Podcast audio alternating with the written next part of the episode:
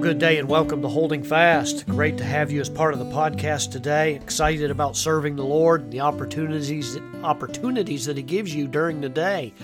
And our Lord is always looking for faithful servants that'll stand in the gap and be counted for Him. And I hope that that's you. I hope that your heart is prepared and you're resting in His perfect will. It is a great day to be alive, to be able to serve the Lord. In spite of the uncertainty of the circumstances all around us, we can have confidence that God is working His purposes in this world.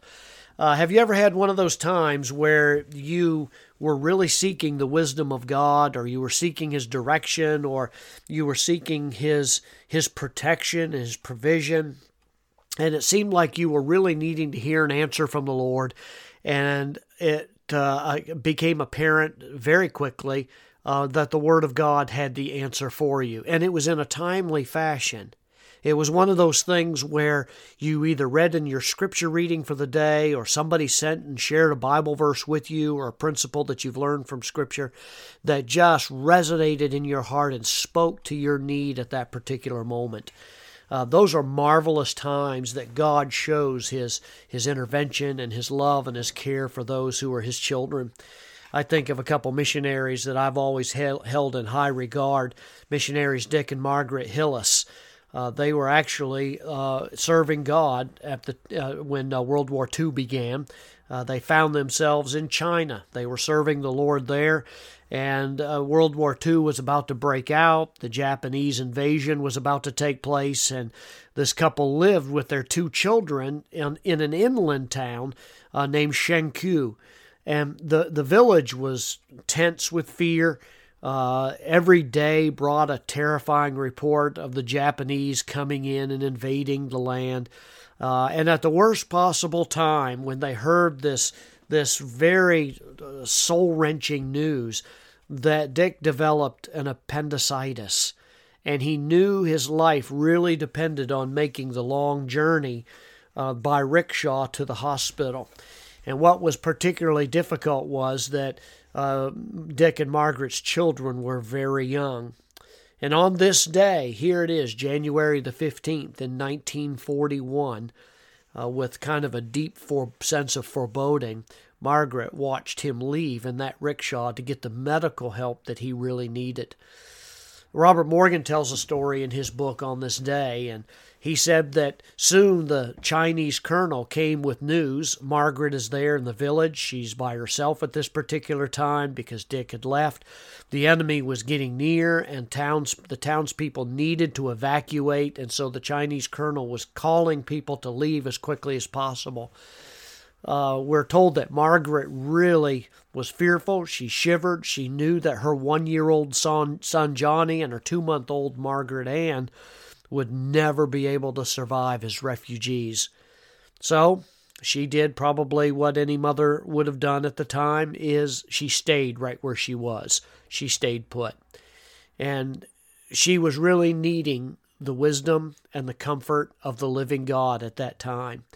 And so early the next morning, when she decided to stay in the village in spite of the oncoming Japanese invasion, she tore a page from the wall calendar that was a scripture calendar, and she read the new day's scripture, and it was from Psalm 56 and verse 3 that says, What time I am afraid, I will trust in thee.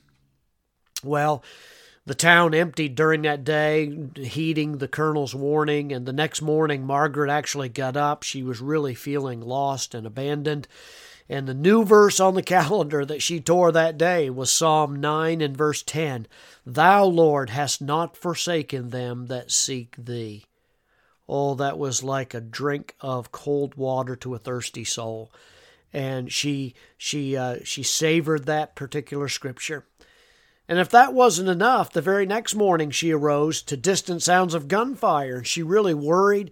Uh, she needed food for the children and she ter- tears a calendar verse off of the uh, off the wall and it was from Genesis 50 and verse 21 the verse for the day I will nourish you and your little ones and it wasn't very long after that that apparently an old woman suddenly popped into her home with a pail of steaming goat's milk and another straggler arrived with a basket full of eggs And once again, God took care of someone who was his own.